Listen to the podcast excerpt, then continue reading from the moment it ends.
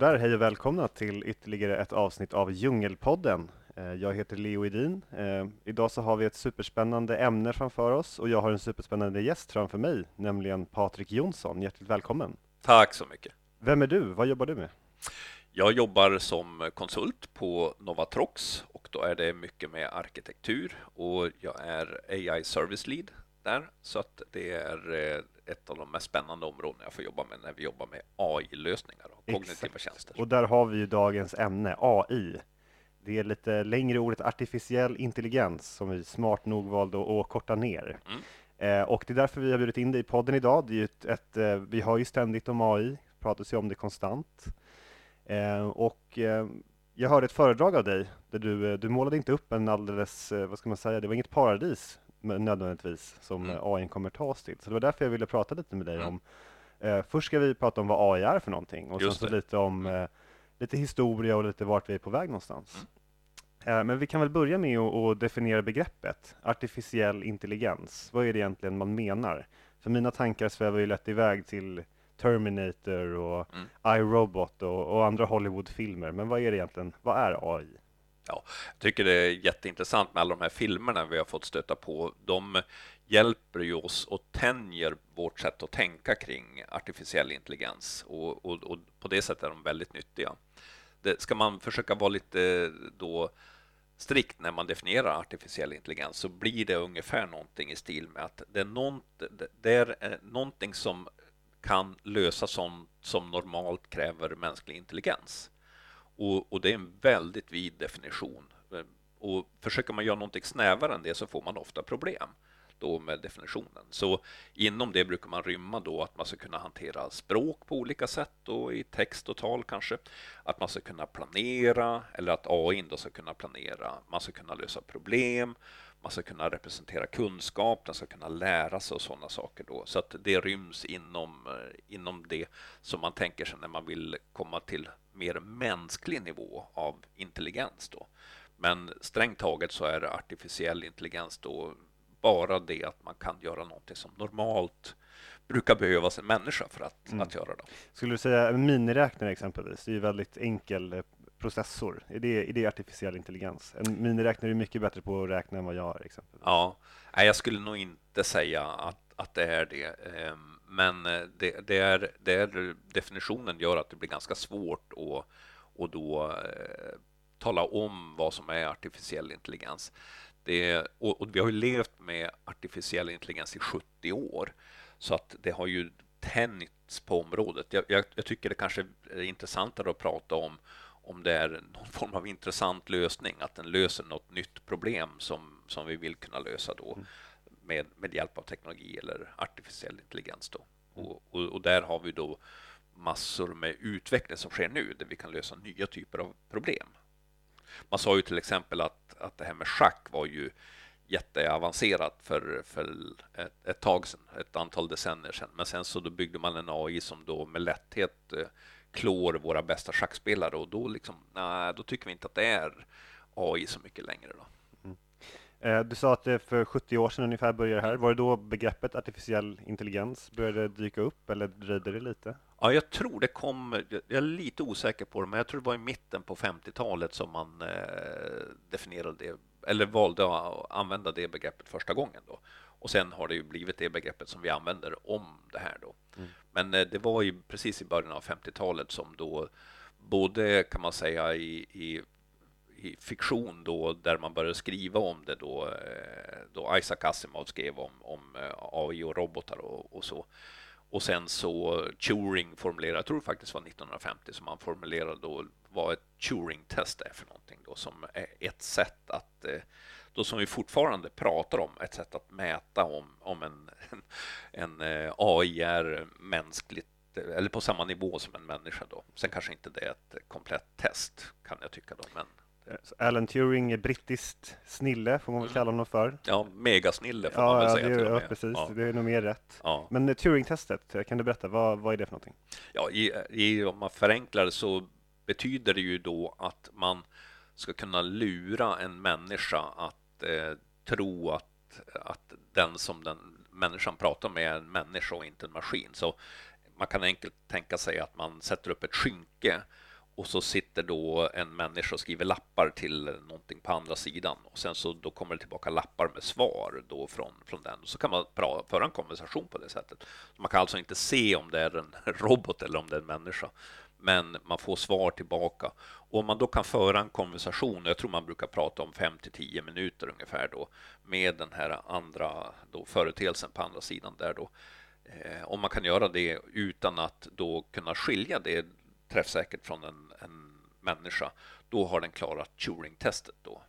Så ja, väldigt förenklat. Och det, det, är ganska komplicerat, för man kan ju fråga vad som helst, man kan ju skriva vad som helst. Och, mm.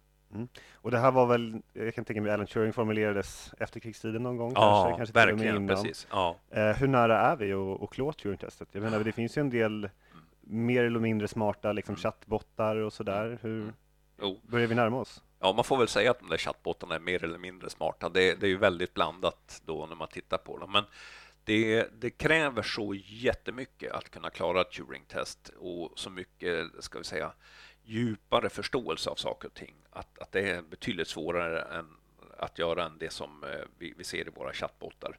Men inte desto mindre så menar då Ray Kurzweil att vi kommer att klara Turing-testet 2027. Så det är alltså nu då fem år bort.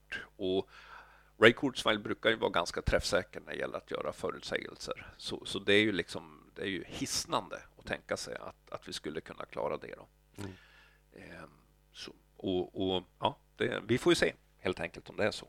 Det är, för hur, eh, vi, vi pratar lite chattbottar. Mm. Eh, vi, vi stöter på AI ganska mycket idag, även om mm. vi inte är medvetna om det. Alltså varje gång man googlar eller mm. går in på Youtube, då har vi en, en algoritm som mm. hjälper oss. Mm.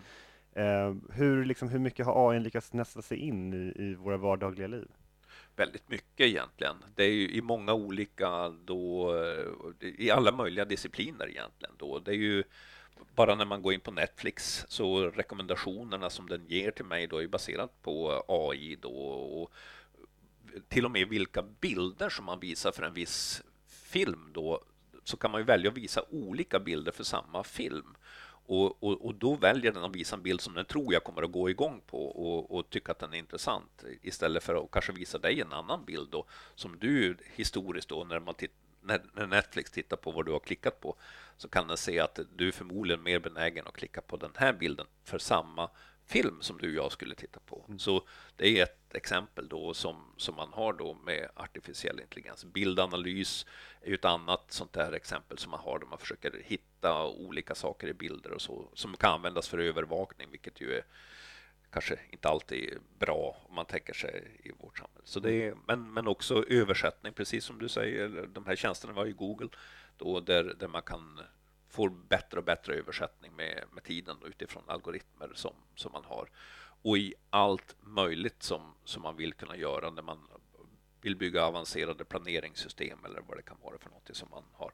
Eller i robotar där man vill kunna då bygga robotar. Vi har säkert alla sett den här Atlas-roboten från Boston Dynamics då som då blir successivt bättre och bättre på att eh, ta sig fram och, och lösa uppgifter.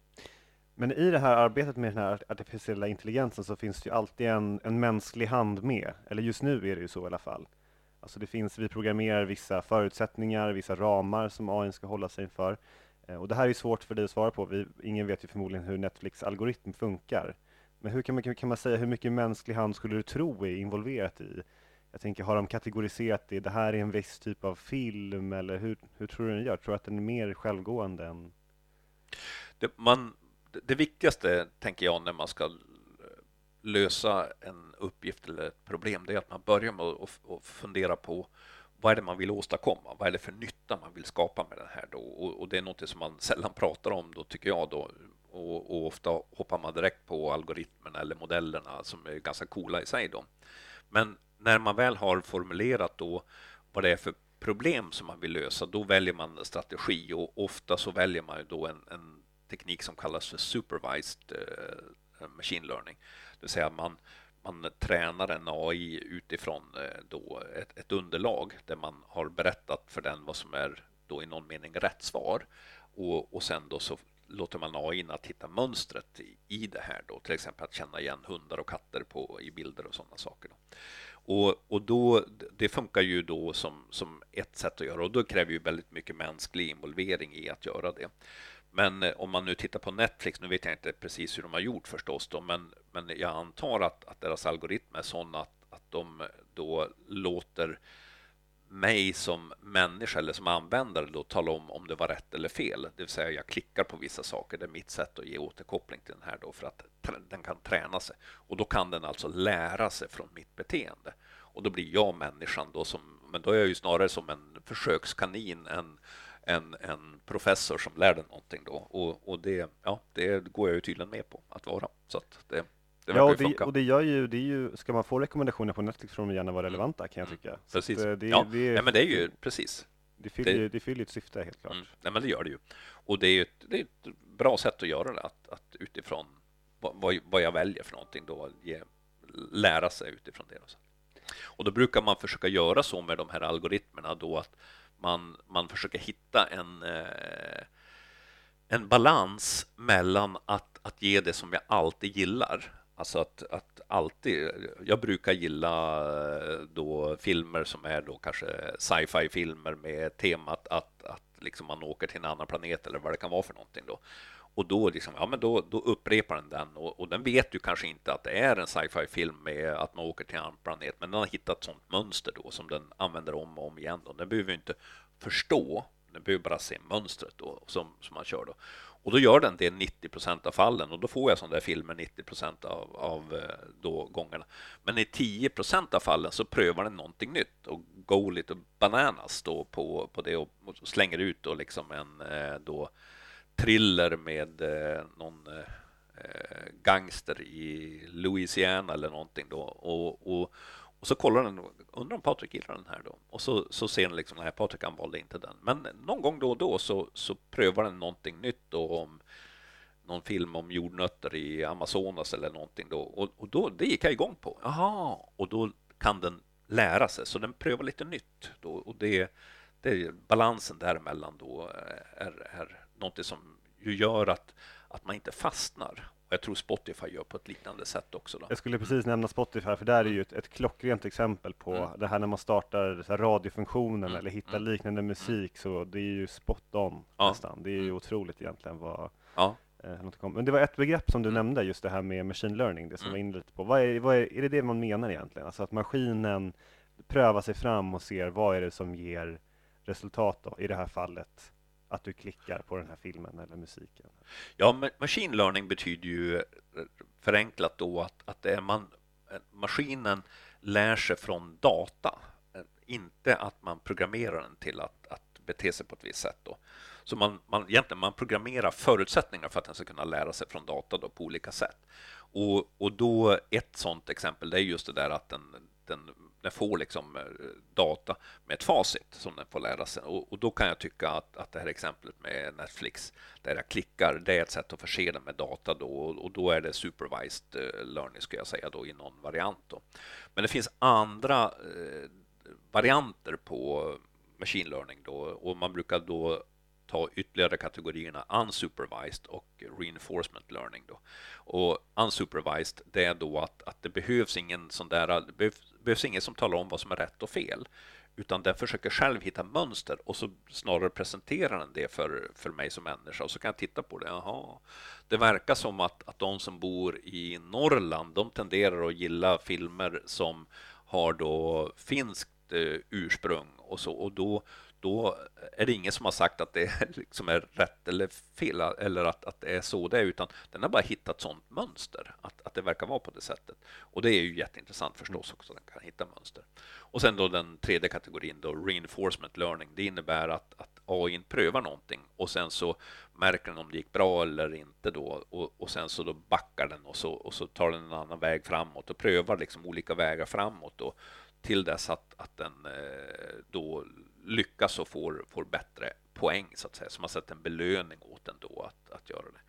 Och det, det är då, tycker jag, är en av de mer intressanta eh, AI-arna då, för att det kräver att den ska liksom kunna göra många steg och så gå tillbaka och se, liksom, pröva andra vägar och, och så. Då. så att det, mm.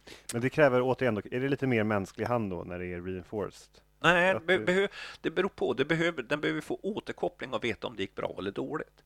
Så ett sånt exempel, jätteexempel, jätteenkelt exempel som då, jag tror det var Google som gjorde det då för eh, fem sex år sedan. Där en AI lär sig att spela då, vad heter Atari Breakout. Den spelar med en sån här, den har en sån här paddel och så kommer det en, en boll som studsar fram och tillbaka och så ska den slå igenom en vägg då och, och ta bort blocken där väggen då. Och då till en början så, så går det jättedåligt för den flyttande paddeln liksom, liksom fram och tillbaka så här och helt slumpmässigt ser det ut som. Men sen så då varje gång som den lyckas träffa bollen, då, då säger den bra, då ger den sig själv liksom en belöning.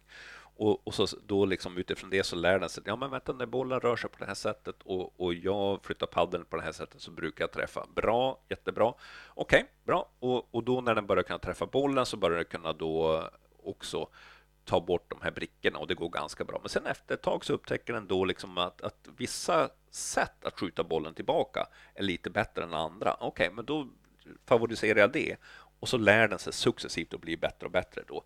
Och i det fallet så är ju den enda återkopplingen den får, det är ju från spelet som, som håller reda på poängen egentligen. Den ser vad som händer på skärmen och den får återkoppling från spelet. Så det är ingen människa just i det fallet som behöver vara inblandad. Då. Och så är det ofta då i reinforcement learning, att, mm. att den kan lära sig från, från någon form av verklighet då, som den är då. Ja. Så det blir som en, en liten evolution i, i väldigt, väldigt snabbt miniformat. Den, Verkligen. den provar sig fram och sen så genererar den det som är, är mest lämpat för, för ändamålet. Absolut, absolut. Och det är ju ganska likt hur vi människor löser problem. Då. Vi prövar, jag gör gärna så själv när jag löser problem. Då. Jag, jag prövar någonting och ser vad som händer. Och så sen, ja, ja det gick väl sådär då. Så det, det, de, av, av de här fem sakerna du försökte åstadkomma med, med det du gör, så funkar den här grejen. Ja, men bra, då har jag liksom kommit en bit på vägen. Vad, de här andra fyra som inte funkar, då, vad, vad kan jag göra då? Och det kan vara allt möjligt från där man programmerar någonting till att, att man eh, presenterar någonting då och, och man, man träffar människor och liksom funkar det att säga de här sakerna i det här sammanhanget? Nej, det vart ju inget bra. Det, det, det tyckte de ju var ganska knäppt och, och säga att man eh, tycker att då eh, någon politiker är jättebra eller dåligt. Då, lär vi. Så det är så vi funkar. Vi lär oss ju jättemycket från återkoppling. Och det är just det som eh, reinforcement learning kan göra, att den ger oss en belöning eller ett straff då som, då, som man ser liksom, mm, när jag säger sådana här saker, då, då tittar alla bort. Liksom. Då, ja, och det är vi, det, så, så, funkar vi ju hela tiden. Då. Vi, vi kan se sådana saker. Eh, så det var machine learning. Eh, sen så har vi ett annat begrepp som man pratar om, det neural networks eller mm. neurala mm. nätverk. Och det mm. har ju varit, eh, eller bara i det som jag har snappat upp, mer och mer senaste åren. Liksom. Mm. Vad, vad är det man pratar om då? Ja, neurala nätverk då, det är ju ett sätt att bygga AI-lösningar där man försöker avspegla, eller man inspirerats av då Eh, hur det ser ut i våran hjärna, där vi har neuroner och så är de ihopkopplade med synapser. Och, och det här det är ju liksom en stor eh, då, stort nätverk av sådana här, de är ihopkopplade med varandra. Jag tror jag läste att, att en neuron kan vara uppkopplad till 15 000 eh, andra neuroner. Det är alltså hiskeliga siffror som, som det de kan vara uppkopplade, jag kan komma ihåg fel då, men, men det är alltså väldigt tajt ihopkopplade Eh, massivt ihopkopplade nätverk av saker och ting. Och det verkar vara så som hjärnan löser sina, eller det är så som hjärnan löser sina uppgifter då. Allt ifrån då det tydligaste fallet när vi analyserar en bild som kommer in genom ögat då. Då, då har vi ett antal skikt då som, som den här bilden processas i. Där det första skiktet i nära kontakt med ögat då kan skilja på linjer och punkter och, och, och blobbar och allt vad det är för någonting som successivt byggs upp till mer och mer sammanhängande strukturer i de här olika lagren. Och då har man då ett neuralt nätverk med lager av sådana här neuroner som kopplar till nästa lager som kopplar till nästa lager och, och, och så. Och väldigt förenklat kan man säga att man kanske har då i hjärnan tio sådana lager då som successivt gör om det här till en bild som vi, ja, där vi kan se, jag kan se en bild av dig och, så vet jag att det är det som jag sitter och pratar med. Då.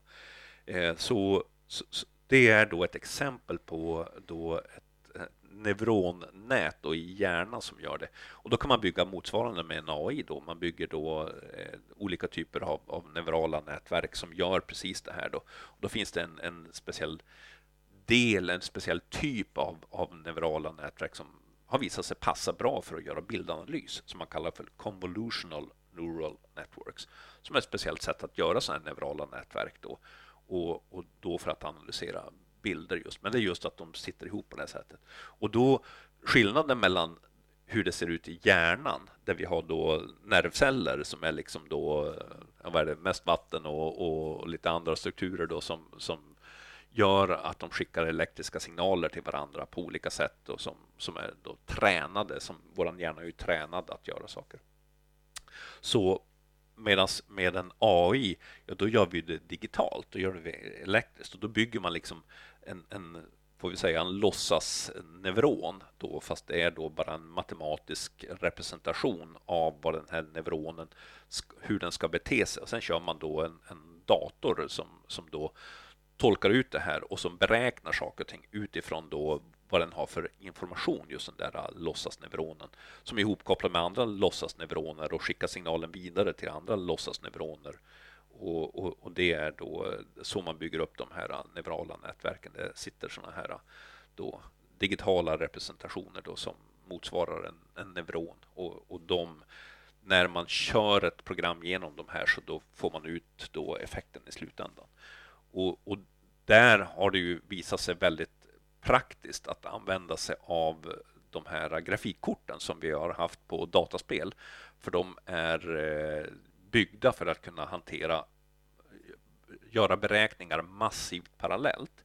Och det passade jättebra visade det sig när man skulle ha sådana neurala nätverk, för det är massa neuroner då som man vill beräkna parallellt för att få sprutt i det här då. Speciellt när man tränar dem då och tränar upp dem då, för det är jättemycket multiplikation som ska hända när man gör de här beräkningarna. Men det låter ju onekligen som ett stort steg. Nu börjar vi ju modellera datorer efter mm. våra egna hjärnor. Mm. Så att det här Turing, Turing-testet kommer ju eh, mm. allt närmare då, att, mm. att vi börjar replikera vad det är som mm. egentligen pågår inne i våra hjärnor. Eh, och det blir ett bra avstamp lite till, till nästa ämne. Utan, eh, du, jag sa ju det att jag hörde ett föredrag av dig mm. innan, eh, just på ämnet AI. Eh, och sen så har vi ju även en svensk forskare som är väldigt eh, långt fram vad gäller mm. det här. Han, eh, Niklas Boström, eller mm. Nick Boström, mm. lite angloferat eh, är det mm. nog många som känner Verkligen. till. Eh, och jag såg ett TED-talk med honom. Mm. Och vi pratade ju mycket om det här fördelarna som kommer. Mm. Alltså jag är ju en väldigt stark förespråkare för teknik, teknologi. Jag är ju helt övertygad om att det gör världen bättre. Alltså vi lever ju i en, en alldeles otrolig tid med mänskliga mått sett till, till det välstånd som vi har. Eh, och jag tänker det är väl bara, bara bra att maskinerna blir smartare. Det vore ju fantastiskt att ha en, en klon som kan kan gå till jobbet så mm. jag får, får göra andra Precis. saker. Ja. Eh, och, men det är Nick Boström och även du, det är inte, det är inte en alldeles, liksom, det är inte en dans på rosor eller det är inte en, ett paradis vi närmar oss. Det finns ju en del ganska stora utmaningar och ganska mm. intressanta moraliska frågor som, som vi mm. står inför.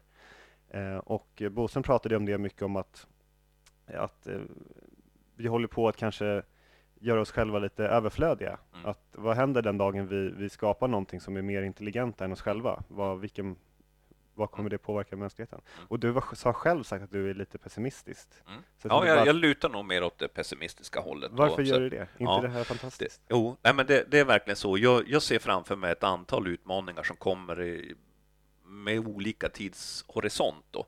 Den först, de första utmaningarna som vi har nu, det är ju att bygga då AI som eh, är då rättvis och schysst och, och rimligt säker på olika sätt då, så att, så att man inte liksom missbrukar det för att, att göra, ta dåliga beslut då, som, som är bara ojämlika till exempel då att om man nu tränar en AI på, på att det ska vara så eh, något så fasansfullt som att man tränar den på faktiska data om hur eh, då människor krockar med bilar så kommer det ganska snabbt tyvärr att visa sig att män krockar oftare än kvinnor då.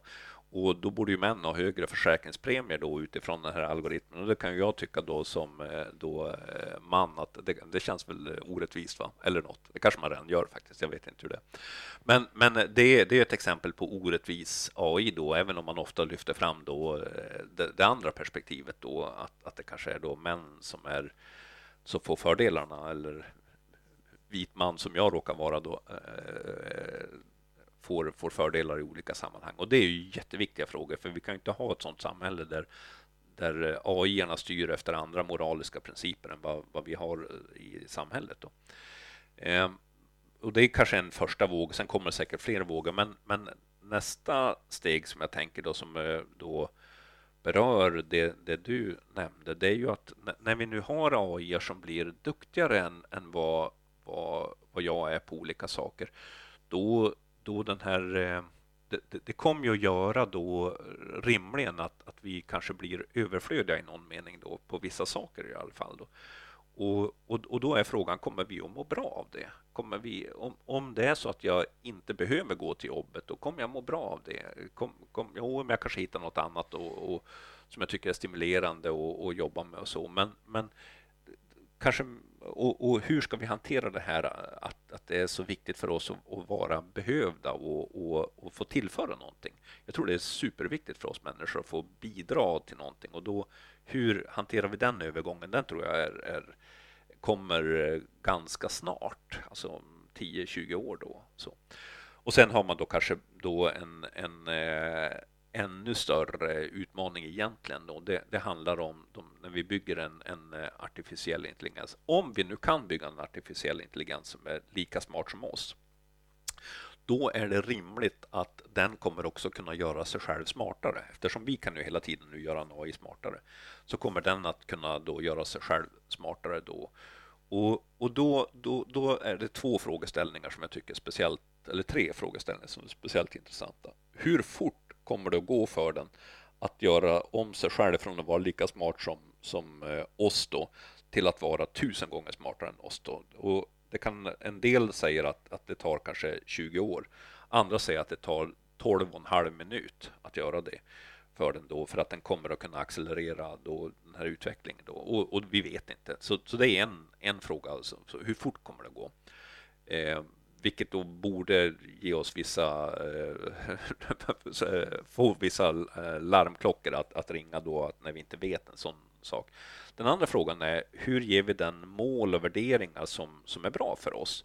Och, och då hur, eh, hur gör vi så att den kommer att vilja bygga en värld som är, är bra för oss människor? Om den nu blir så här smart och kraftfull, kom, hur, hur säkerställer vi att den åstadkommer något som är trevligt för oss. Och det är Nick Boström, han pekar ju mycket på, på den problemställningen. Då. Och det är inte lätt.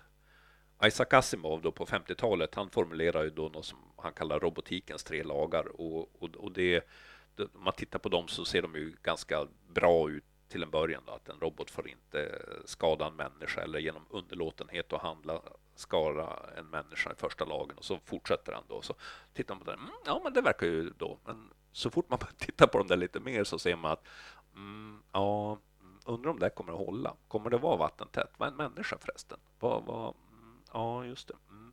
Och så får man massa frågor kring det. Då. Så att, att sätta upp målen är, är, är en, en riktig, riktig utmaning.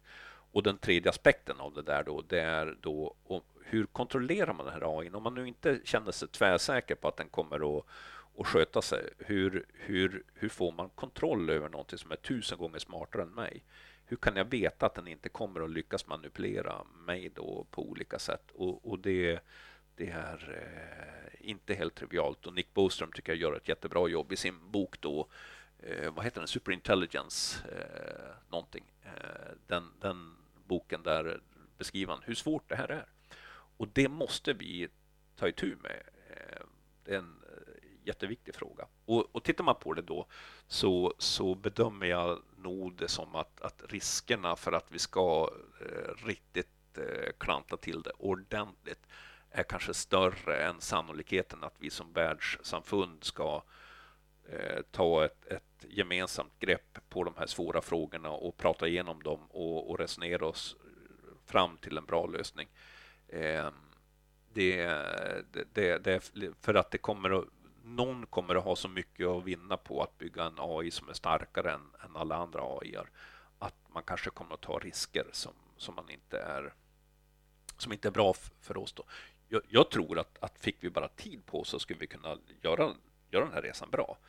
Eh, men, men jag är rädd att, att eh, totalitära stater och andra som har betydande förmåga eh, skulle kunna göra, ta, ta dåliga beslut i, i den här frågan. Då. Eller att andra parter eller stater känner sig tvingade att, att accelerera sin utveckling kanske och, och, och ja, göra det lite för snabbt och, och, inte, inte säkerställa att man har, har kontroll på allting då. Eh. Så tänker jag ungefär. Det är därför jag lutar åt det pessimistiska hållet. Då. Det, det är superintressant och, och, när du målar upp det på det sättet förstår man vilken utmaning det är. För jag menar, mm. vi är ju alla, alla människor på den här planeten och vi har ju väldigt svårt att komma överens om vad som mm. är moraliskt och inte redan nu. Så att, mm. Eh, det, det, är en, en jättefråga vi brottas med. Det är verkligen det. Och, och du pratade, pratade ju om, om tiden också. Det är ju en ganska intressant aspekt. Det finns ju lite olika prognoser på när kommer den här brytpunkten? Mm. När, när, när har vi en, en AI som är lika mm. intelligent som, som vi? Mm. Det är, eh, jag, jag, vet inte när, när eh, man kan tänka sig att, att det, det händer. Jag, fick jag gissa så ligger det kanske 15 år bort. 10, 15, 15 år bort skulle jag föreställa mig att vi har, eh, eller vi, men, men säga att, att om det nu är Google eller vem det nu är då som har den förmågan att, att göra det Eh, har en AI som är jämförbar med oss. Sen, sen kanske den inte kommer att vara liksom symmetrisk. Den kanske inte kommer att ha alla då förmågor som, som jag har lika bra, men den har andra förmågor som är betydligt bättre, bara för att man kommer väl att vilja bygga den så att den är ändamålsenlig för det, den uppgift man vill lösa. Men, men eh, det, jag, jag, tror att det ligger kanske där någonstans 15 år bort och tar man 25 år bort eller 20-25 år bort så har man kanske någonting som är betydligt smartare än vad vi är. Och det lutar jag mig där på Ray Kurzweil då, som är en av, av eh, förståsigpåarna inom området och som är, har varit duktig på att förutsäga saker och ting. Han, jag tror han pekar någonstans på 2045 där, där vi kommer att, att nå den punkt där, där vi har riktigt supersmarta AI. Då.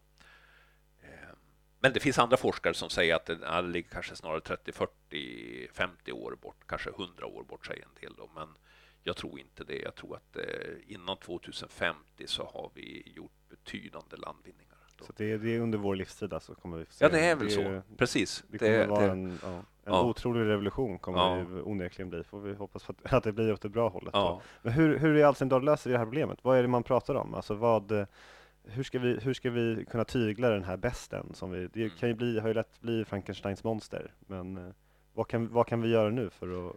Man gör ju redan eh, saker för att, att få, få jobba med den här typen av frågor. Ehm, det, inte minst så donerade Elon Musk eh, då en miljard dollar för tror jag, sex, sju år sedan då till en organisation som heter OpenAI och, och, som har då eh, ambitionen att jobba just med, eh, eller i alla fall då hade ambitionen att jobba med eh, AI så att det ska bli bra för oss som människor då.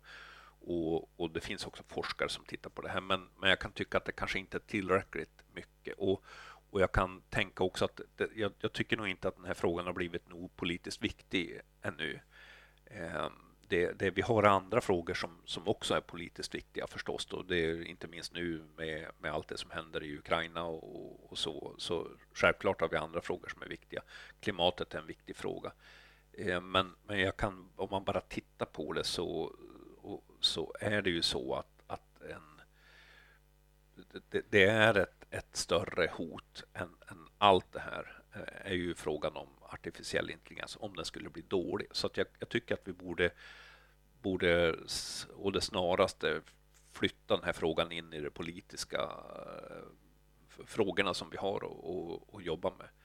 Ehm, att, att, förhålla oss till som samhälle då, så att vi kan börja trycka på från ett politiskt håll också kring det. Men det händer ju massa saker. Man, man tar ju fram då riktlinjer och så, så att, och, och, det är bra. Men jag kan tycka att det här borde vi alla vara med och prata om som, som eh, samhälle. Därför att det är ju liksom, det handlar ju, det är ju vårt samhälle på samma sätt som vi pratar om klimatet. Så är det här handlar ju om våran framtid, mina barns framtid och, och att vi börjar, börjar prata om de här sakerna då, prata med varandra och prata i det offentliga rummet om de här frågorna också. Vilket händer ibland, men kanske inte tillräckligt ofta tycker jag. Jag har ändå sett en del, för jag vet att i Tyskland bland annat så har man pratat, man har redan börjat stifta lite lagar kring mm. en väldigt intressant moralisk fråga som har med A att göra, vilket är självkörande bilar. Mm. Alltså det här om du har en, en, ett barn som springer ut över ett övergångsställe. Mm. Hur ska bilen reagera då? Mm. Är det liksom att skydda barnet till varje pris? Mm. Är det att undvika att krocka med andra bilar eller är det att skydda den som sitter i bilen. Mm. Eh, för det är ju en, en supersvår moralisk fråga. Eh, när vi människor är med i den typen av trafikolyckor så är det mer instinkt och man Mm. försöker bara Ja. stå på bromsen. AI har ju lite mer tid att tänka och kalkylera och vet Ja. precis avstånd och hastigheter och sådär. Eh, och där har man ju börjat prata om det just, att, Ja. att, att formulera lite lagar kring hur och jag tror man landade i att det får inte finnas någon typ av mänsklig får, det får inte finnas något resonemang bakom i hur, Ja, hur bilen ska agera. utan det ska nej, bara vara alltså värderingsstyrt. Nej, nej, exakt. Nej. Så det, kommer ju, det börjar komma lite Ja. på tapeten, men, men eh, vad sa vi, 2035, 2040, det är ju ganska snart. Ja, det är ganska snart. Det är, det är ju förhållandevis snart. Jag, jag, jag, det, är ett, det är ett väldigt intressant exempel det här med när man tittar på ska den rädda barnet eller ska den rädda rådjuret eller vad, vad ska den göra för någonting då som i den situationen. Jag, och och, och den, den frågan är bra för den ger oss vi måste använda ger oss en, en intellektuell spänst i frågeställningen.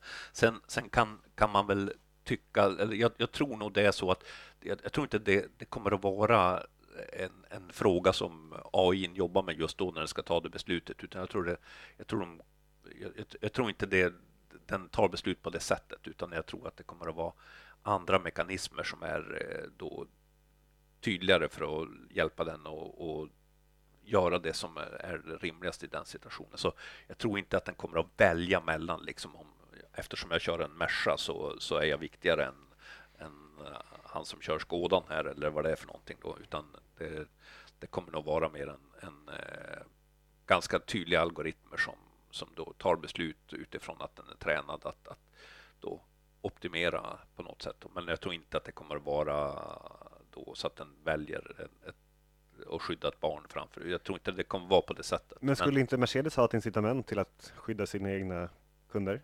Tänker Mm.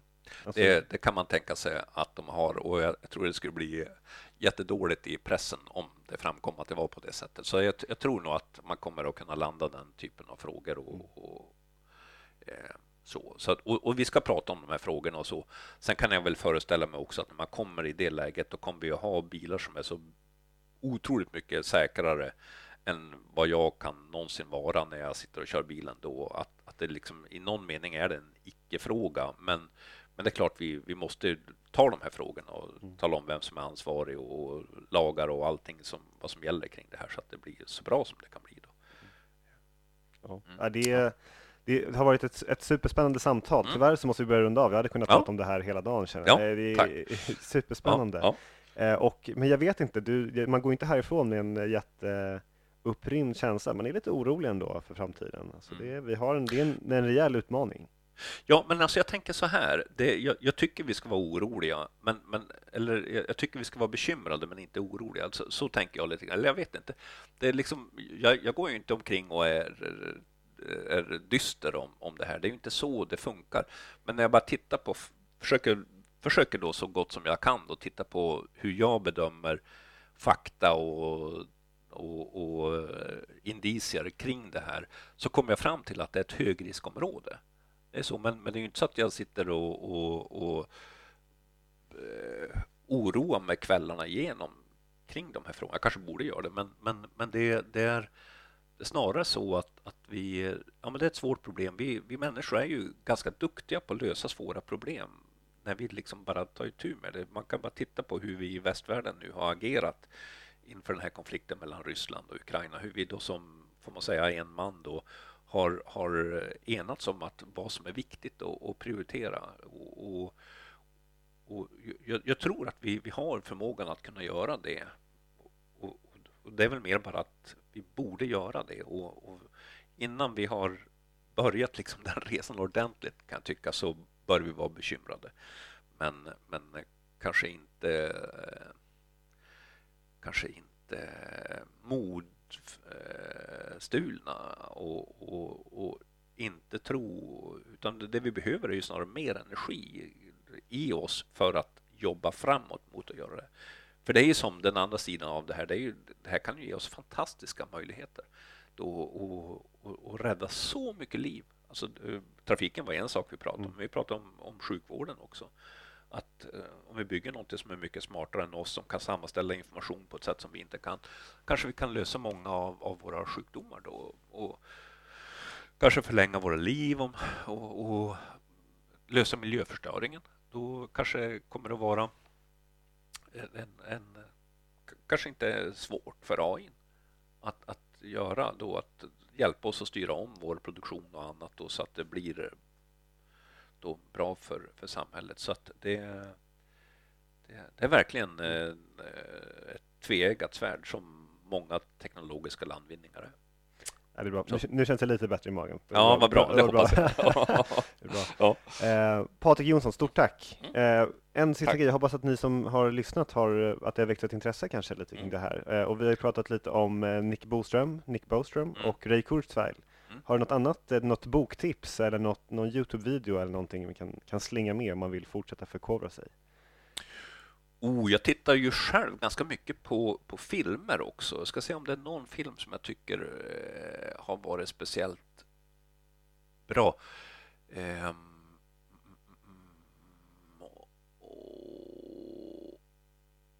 en, en film som jag tyckte var intressant, det var en film som hette Her, H-E-R.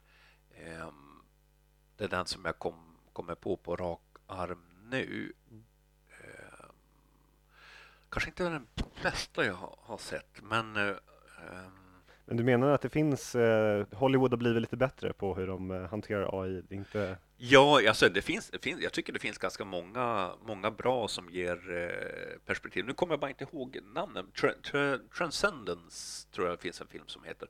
Den tycker jag var bra, för den, den målar ut under en period i filmen då en, en, en väldigt positiv bild också vad den här skulle kunna göra för, för världen. Då. Och, och det ganska, ofta blir det lite mer dystopiskt när man tittar på, på filmer då och, och det är klart det ska vara det för att det ska vara spännande och sådär. Men, men eh, den tyckte jag lyckades då, även om den har en väldigt mörk del också då så, så eh, allt är inte bara Terminator och, och dödsrobotar som eh, då är ute efter oss och så, utan det finns lite blandat. Då. Men ja, Transcendence är nog kanske den som jag tänker på mest där kanske. Bra, mm. skickar vi med den. Mm. Återigen, stort tack Patrik. Ja, stort tack. tack du som har lyssnat, så ses vi igen i nästa avsnitt. Mm. Tack. Tack.